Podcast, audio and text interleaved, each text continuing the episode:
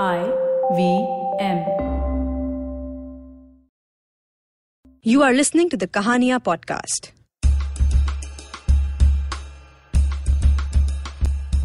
Kahania is a series of open mic storytelling events organized by Tape a Tale. The stories you're about to hear were recorded live. They are told by the people who've lived them. This week, we feature two of these very special and unique tales. Our first story is by Krishna Iyer and is called That Night with a Stranger. Have you ever danced to no music at all? Or probably use better words, have you ever swayed without music? Yeah. Nice. No, I'm not talking about a dream, but that night for me was literally like a dream. 17th of July. Similarly, after an event, I headed out with two of my friends. I was going home where uh, there was one guy, one girl, and of course me. So then uh, the girl was like, uh, "Why don't you both come to our place? We can just chill for a while." And I was like, uh, "I need to head really far." I said, "Thane. I need to head really far." So uh, I'm leaving, and the other guy was also like, "ठीक है." The girl was fine with it, but she just ended it saying that, uh, "Watch it, you're missing a chance to chill with two beautiful women." And I have a roommate who's a bong, and she's pretty hot. So the guy with me was like, "Bro, चलते हैं, bro." देखते हैं क्या होता है तो I was like नहीं bro बहुत दूर जाना है then he was like uh, नहीं he was sure that he had to go over there at that point of time so तू wingman बन तू आ जा बस okay fine let's go so around 9 9:30ish we reached this girl's uh, house and this guy on the way carried a bottle of wine for that girl for the bong girl and everything was cool so we went we settled in the hall of the house it was small cute 1 bhk we settled over there. So suddenly from the passage, there's a girl coming walking. Short, relatively 5'2 would be her height. Tense black hair, very pretty, wearing a tank top and hot pants. She was looking really very pretty. She had four wine glasses in her hand and she poured the wine and all of that and she was passing it on to everybody. Oh, did I tell you that day I was not going to drink because I was not feeling well, but she just gave it to me and I couldn't deny it. The smile was that sweet. So after a point in time, we sat in the bedroom, all four of us. We started chatting, getting to know each other. Lights got dim. We were playing songs, and in due course of time, played the song "Careless Whisper" by George Michael, and I love that song.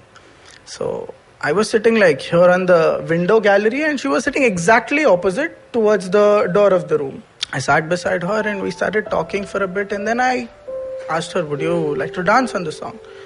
She was delighted and she gave me her hand and we started we stood up to dance like between where she was sitting and the wall there was not much of space so we were still swaying about slow and in a minute's time i asked her would you like to go to the living room and probably continue this she said the music might not be that loud and i was like let's try maybe cut to the hall we both were there my palms on her waist hers on my shoulder we were just swaying slowly in motion we hadn't switched on the lights over there. There was just the moonlight cutting, cutting inside the room. And guys, everything about her was poetically cliche. Her cute eyes, her dusky skin, her tiny lips, her smell. Damn, that smell. Her amorous smell. We were stuck to each other and we were just swaying around. And in this point in time, we couldn't even hear the song or the music. There was nothing of that sort. We were just moving over there, and I was literally drowning in her. She was so beautiful. I was drowning in her. I was smitten by her. I was completely smitten by her. And to avoid, I had to move away. I had to calm my head rush. Is when she exactly pulled me back. Damn. She sort of leaned on the wall and I was almost towards her, and you know, my lips and nose smothered in her hair, her, che- her face buried in my chest. It was romance all over the room in that moment. No, there was nothing physical that happened. But we were just there, and it was very beautiful. You know, you really don't expect such a thing happening. Where is my phone? Mama must have called. Like, whoa. Okay, so probably I just took it as she had to calm her head rush too. So by then we realized the phone was in the other room. But guess what? The door of the other room was locked. So pretty much. So then uh, we somehow uh, we she took her phone out, spoke to her mom, and then we were uh, sitting on the window gallery. This was completely filmy, okay, like 22nd floor window gallery, and you know a stranger. I'm sitting with a stranger who's sitting so close so close to me. So i started reading a few of my poems to her and i started with r for romantic. And by the time i finished the poem she could pretty much guess that i myself was a romantic a big one that too as i read a few more poems she meekly confessed you know even i'm a romantic i romanticize everything i've never felt as familiar with anyone as much as you or I don't even know why I'm telling this to you today. We just sat silent over there in that moment and we were just gazing each other. I just happened to ask her, Do you want to dance again? Even this time, there was no music. She gave her hand, we came back to the same place. We were as close as ever, even this time. We were talking in between. At intervals, we were drowning in silence. She just said, your eyes. Krishna, your eyes are absorbing me. They've consumed me completely. I have never felt as special. And trust me, if only I had words to capture that moment, it was so beautiful because no one ever really committed me on my eye, complimented me for that sake. As everything was silent as this time, suddenly my phone rang. Phones have really spoiled our generation and romance. My phone rang and guess what? Best friend. बहुत ये time था phone करने का I put it back in, but that's when we realized it was like half past. I mean, it was beyond 1 a.m. at night, and it was a Sunday night basically. So next day we both had to go to work. I told her that I think I should get going. She hugged me and agreed to it. I called for an Uber and she directed the way. I picked my bag and I was about to leave. Right when I was at the door, she was like, "Wait a second. I don't want to regret this later." The next moment, I know her lips are stuck to my cheeks, her arms are wrapped around my neck. She took a deep breath. She literally like inhaled my smell. My eyes were closed. I was mesmerized in that moment. After a brief moment, she released. Again, the phone rang. I cut the call and I asked her number. And the reply that she gave for the number was probably the best I would have ever heard from anybody. She told me, No, let us not share numbers. You're probably the best soul I've ever met, most beautiful person. And this is the best memory or moment I have had, and let's just keep it that way. I don't want to know you, you shouldn't know me. Let's just be vivid strangers. That's it. Thank you.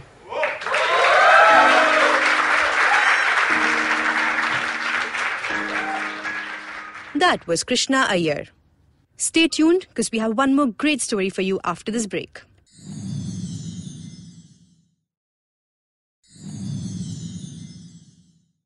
Welcome back to the Kahania podcast.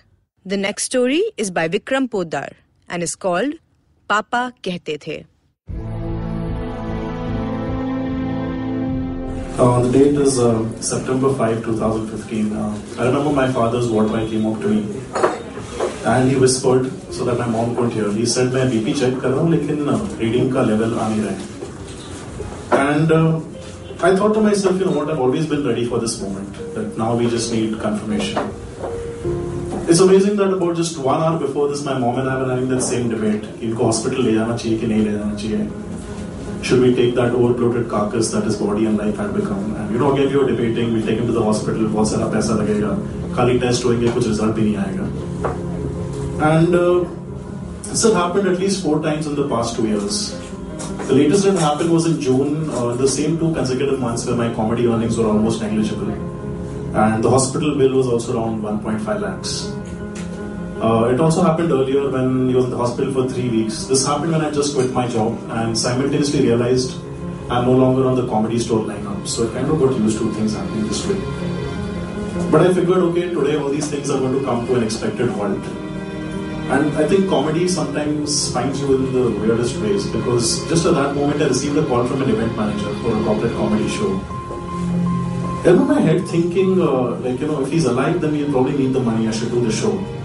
But if he's not, obviously I can't do the show. And in my head, I'm thinking, you know, should I call up this guy? What will be his expression if I tell him, you know what, um, can I just get back to you on my availability? I first need to check if daddy's there or not. Comedy does find you in the strangest ways. But I don't want this story to be about his ravaged years, you know, when uh, his kidney failure and dialysis had taken away the man who he loved and admired a lot. Uh, in some ways, it also affected his memory and comprehension. So, in the craziest ways, he used to call my nephew Ambuj, a name that we've never heard before. But there were better times in a different life, uh, you know, when he was the center of our uh, family's universe. Because he took up everyone's attention, you know, he was the one that everybody focused on. And uh, even our lives and moods actually kind of floated according to his moods because he was clinically diagnosed with bipolar disorder as we found out later on. And uh, our lives pretty much revolved entirely around his moods and how things went. In some ways, it was like uh, reporting to a crazy boss, but was also benevolent and dosed up on antidepressants. But uh, there are happy memories as well. Um, I remember the one time I was watching the Sahara Cup, uh, 1997, India was playing Pakistan. And the match was playing on TV, and I was pressing my dad's feet at the same time. When suddenly an Indian wicket fell. I remember I was really upset, you know, I felt really bad about this, I was really angry, and my dad consoled me in the way an Indian father could. He said, देखते को मैंने बोला था ना तूने पैर दबाना बंद कर दिया इसलिए India." He came from a difficult background, and yet he managed to achieve a lot. He did his engineering from BITS Pilani, his MBA from IIM Ahmedabad. He was the oldest of 13 children. In fact, when he went to this uh, interview with the Goenkas, they asked him, "कौन से गांव से?" He said, "Thunlod." He said, "Most people don't even graduate from that village. आपने MBA IIM Ahmedabad से कर लिया. You just come for the job from tomorrow." Uh, we always appreciated that you know he had to rise from almost nothing. In 1986, when he had his first kidney failure, there was no financial or family support. But he managed to rise up again uh, from the ashes in some way and uh, you know recover and get back. We're always proud of the fact that in the South Bombay building that we stayed, he was the only first generation person to buy a house there. So life has been difficult for him, and he wasn't helped by the fact that the only thing he inherited from his father were debts to pay off. And he had an evil stepmom who would put even screen stepmoms to shame. I don't think he ever really recovered entirely from the trauma that he faced by dealing with his evil stepmom. Just to give you an example, one time the stepmom, when he was like 8 years old, went up to him and said, Tumhari asli maa ki mata mere andar aa और उन्होंने उसके सारे कपड़े जो जेवर रखे हो वो मुझे दे दो It's kind of like imagine your iPhone 7 gets demonically possessed, which upgrade me once I want to want. So he managed to do brilliantly because of all of this, but uh, the medications that were helping his kidney were also taking his mind slowly. In some ways, I think it was a bit like Iron Man, you know, the device that's saving your life is also slowly taking it away. But in this case, um, there's no studio deal for sequel, so there was no incentive to keep the character alive. I'll be honest, a difficult relationship with my father. Because in the first half of my life, he was my hero, he was my guru, he was my mentor. I used to think he's the most amazing person on earth. I used to favor me blatantly over my sister to the extent he used to piss off both my mom and sister. But uh, our relationship started deteriorating when his mind started going southwards. The business ideas got crazy, when the financial troubles got worse. So I started drifting away from him, and in some way the child had grown up and I started moving away. Uh, as things got worse, our roles reversed. I became the guy who had to take charge, become the man of the house, and you know put food on the table. While my father became the child who needed all the attention, medical and otherwise. I'll be honest, I wasn't able to give him all the attention because sometimes I was busy trying to put food on the table and surviving. It tells me that even when, I was 28 years old, in his dreams he used to still see me as a child. So I think somewhere he always saw me as a child even in his dying breath. I'll be honest, it's been about a year and a half now. And we realize that the person we really grieve for is not the person who died. I think that's something we were ready for. The person we really grieve for is the person we lost a long time ago.